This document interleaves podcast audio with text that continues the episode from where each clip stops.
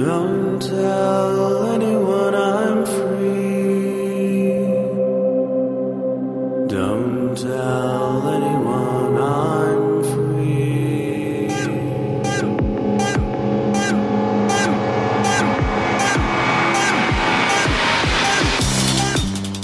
Hello and welcome to BSD Talk number 200. It's Tuesday, October 12, 2010. This episode is brought to you by Netstat, utility to show the network status. The Netstat command appeared in 4.2 BSD. All right, now on to the interview. Today on BSD Talk, we're speaking with Kjell Wooding. Welcome to the show. Hi. I wanted to speak with you because you are the maintainer of the MG text editor, and I know a lot of people are, are pretty passionate about their text editors, and this is one that that uh, I didn't know too much about. So, what is MG? Well, MG is pretty easy to describe. It's a it's a very small uh, Emacs-like uh, text editor. The idea being uh, Emacs is not typically the kind of thing you you can carry around in a in a tiny little environment, but uh, unfortunately, once your fingers get used to something. Uh, uh, you're pretty much stuck with that for the rest of your life. So the idea of M- MG is it, it basically fits the bill for those Emacs users who, who work in a, maybe a constrained environment or just don't feel like installing the whole thing on, on every system they maintain or, or have to work with. So, I think that the common text editors that people talk about are VI or VI. I don't know how you really say it, and Emacs.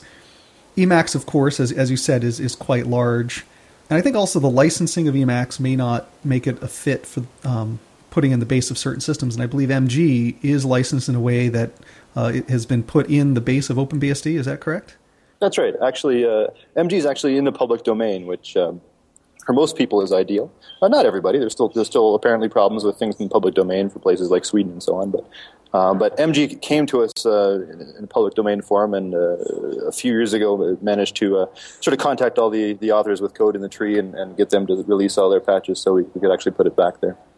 Now, are you the original person for MG, or did you just pick up and maintain it at this point?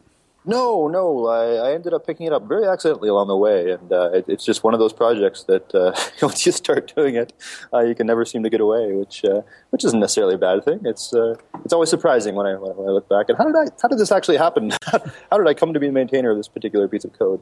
But uh, I mean, I do use it all the time, so it, it sort of makes sense to me. Now, I'll have to admit that, that I'm not much of an Emacs user, so it's an alien environment for me. So forgive me if, if my assumptions about Emacs are, are horribly wrong, but from the times that I've played with Emacs, uh, it has its own set of obscure shortcuts compared to the other set of obscure shortcuts that I'm used to. But Emacs was also so much more than just a text editor. I remember being able to play Towers of Hanoi and all that other stuff. Or is that is that the kind of functionality that you're trying to implement, or is it a much more limited set? No, absolutely not. I mean, Emacs itself is a, is a Lisp interpreter that happens to have, among other things, a text editor grafted onto it. MG is not that. MG is an editor first and foremost. It's it's for editing files. Uh, it doesn't have an embedded programming language. It, it doesn't really have uh, too many ways to extend it. There's there's a little bit of capability there, but uh, the idea is it's it's there to edit files, and uh, it's going to do the, the, the sort of the core, the, the basic stuff that you're going to be doing with uh, with Emacs, but it's not going to go down the crazy path uh, of implementing, uh, you know, full-on uh, Lisp interpreters or or games or, or, anything else, web browsers, anything else you want to, you, you, can find in your average uh, Emacs installation. I think about the the muscle memory that I have, where when I'm done with a document, escape colon WQ or, or something like that. So I guess this is satisfying that muscle memory for Emacs users that are that are on a system. At least with OpenBSD, given that it's in base, you can have a text editor that follows your commands when you want to just open, edit, and save a document. Absolutely, There's nothing nothing worse than having an argument with your fingers about how you're supposed to be uh, finishing with this particular file. So MG solves that need quite uh, quite nicely. And I think a lot of developers like Emacs because of some of the customizations that they can do, but also I guess it makes it fairly easy to do check in and check out a source code. Is that available in MG? Uh, no, not per se. Uh, I mean, MG when it originally launched actually had no special modes for anything at all. Now, over over the years, uh, we, have sort of added some uh, very very basic modes for uh, for doing things like that. But uh, no, for the most part, it, it's merely a text editor. you know, I think really what, what what happens for most of us is our choice of text editor was determined. you know, kind of like our choice for religion. We're born into one camp or the other, and and most people tend to stay there. So. So uh, I, I, don't think there's too many users out there that make the full use of uh, all of Emacs's capabilities. In fact, I don't think there's any that make the full use of all Emacs's capabilities. But uh, but the idea here is, uh, yeah, you're going to be able to going to use this. I mean, I use MG for for writing code. I, I, I, use MG for almost everything that I would use Emacs for, with a few exceptions. It doesn't read mail. It doesn't uh, uh, it doesn't do things like that. But certainly, it seems to get the job done. And it's written in C. It's written in C. Have a rough sense of how many lines of code? Uh, I don't. I don't. Um, my goal has always been to, to, to make uh, fewer and fewer lines of code, but uh, that's uh, that's an iterative process. Uh, time goes by, and we add features, and then uh, find a find a better way to implement everything, and, and just remove a bunch of lines of codes out. So, no, off the top of my head, I couldn't tell you, but it is tiny. I think I remember Emacs being in the megabyte size. I assume MG is smaller. Yes. yes, very much so. And how about portability? Is this something that at this point is either source code on the net or just something in OpenBSD, or, or is this something that's been ported to other operating systems? There's been lots of people uh, who have ported it various places. I mean, it has a it has a history that predates OpenBSD. It's been around for started uh, was released onto to Usenet many many moons ago, but um, I think it was in 1986. I think it first came out, but. Uh, um, so it's, it's, it's certainly had history being ported to a lot of different environments. Uh, for a while, um, uh, Han Boetes had uh, had a Linux. Actually, there's a Debian port floating around, uh, which is still out there. And I still occasionally get bug reports from Debian users. Lots of people have ported it to Mac OS. Lots of developers have just ported it to whatever systems they happen to, to work on because, uh, again, muscle memory takes over. And, and after a while, it's just too long to type Emacs anymore. You find your fingers typing MG, and so you may as well install it there. It's so tiny, it, it doesn't take much effort at all. And you say that, that a lot of your work with MG has, has been with OpenBSD. So I, am going to make the assumption that, that you spend some of your days with, with OpenBSD. How did you get involved in that project? Proximity. I got involved in that project many years ago. I ran a computer security company called uh, Code Talker Communications, and um, came to my attention that there was another computer security company just, just sort of across the alley from us, uh, a little tiny company called Secure Networks, which uh, many people may remember. Of course, they went on to, to do uh, lots bigger and, and better things. Uh, uh, but we were we were out for a beer one day. We were talking about talking about what it is we do, and the topic of OpenBSD came up. And it turned out know, the, the the developer of OpenBSD, uh, Theo de Raadt, happened to, to, live in my hometown in Calgary. So, so uh, well, I got hold up Theo. We went out for a drink, and and my involvement with the project began. And besides MG, what other things are you working on with OpenBSD? Still do a lot of firewall work. Um, my original role, I think, uh, with the project was was maintaining the old uh, IPF firewall code sort of integrating Darren's changes as they came down. Of course, we had a the, the big schism when uh, when that code was sort of ripped out of the tree and we replaced it with PF. So basically, I started my involvement there, but my involvement with the project has tended to be fairly random. Um, really, a hackathon will roll around and, and all something will be bothering me, and the next thing you know, I'm digging into you know random chunks of the the, the source code, uh, you know, finding bugs and linkers. Or, or uh, you know, my latest one was dealing with uh, problems in the redundancy code and the in the SASync failover and so on.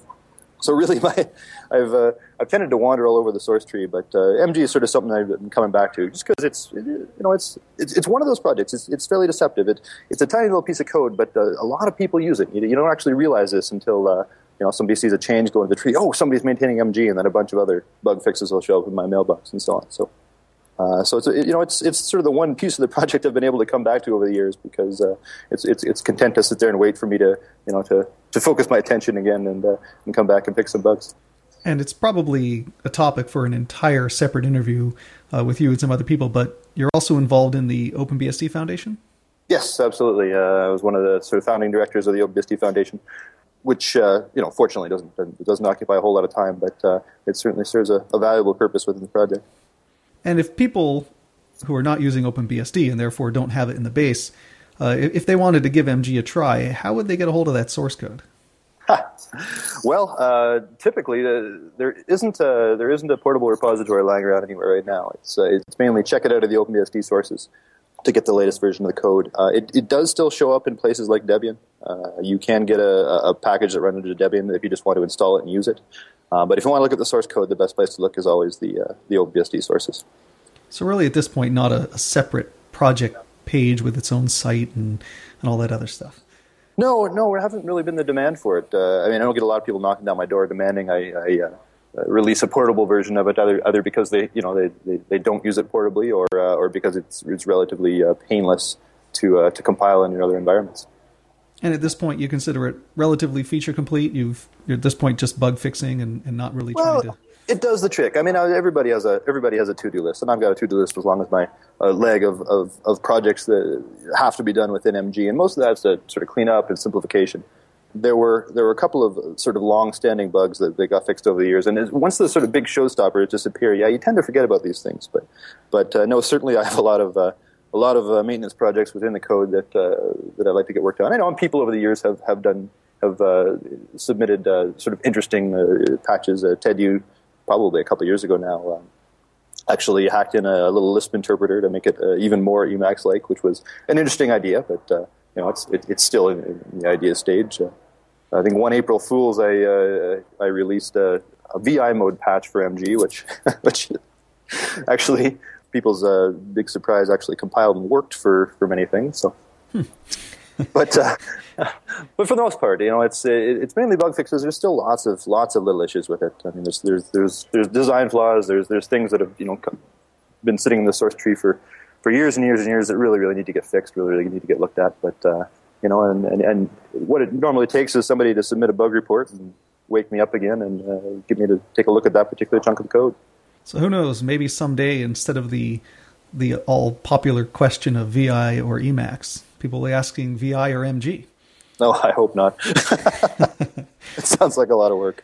Well, I figure MG's only got two letters, so it's got to be better than Emacs. Absolutely, absolutely. And, and the licensing is, you know, I, I know for some people the licensing is, is pretty important. Was was that a, an important factor for you?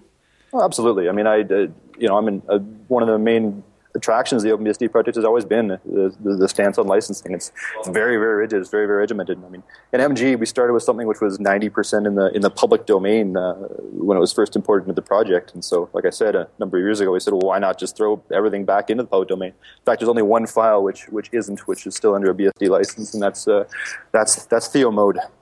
I'm curious what that could possibly be.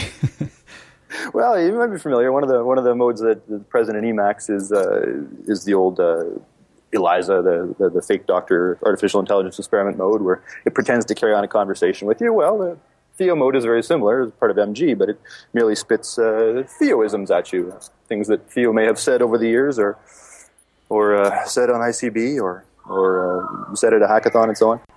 So it's a veritable treasure trove of Theo quotes.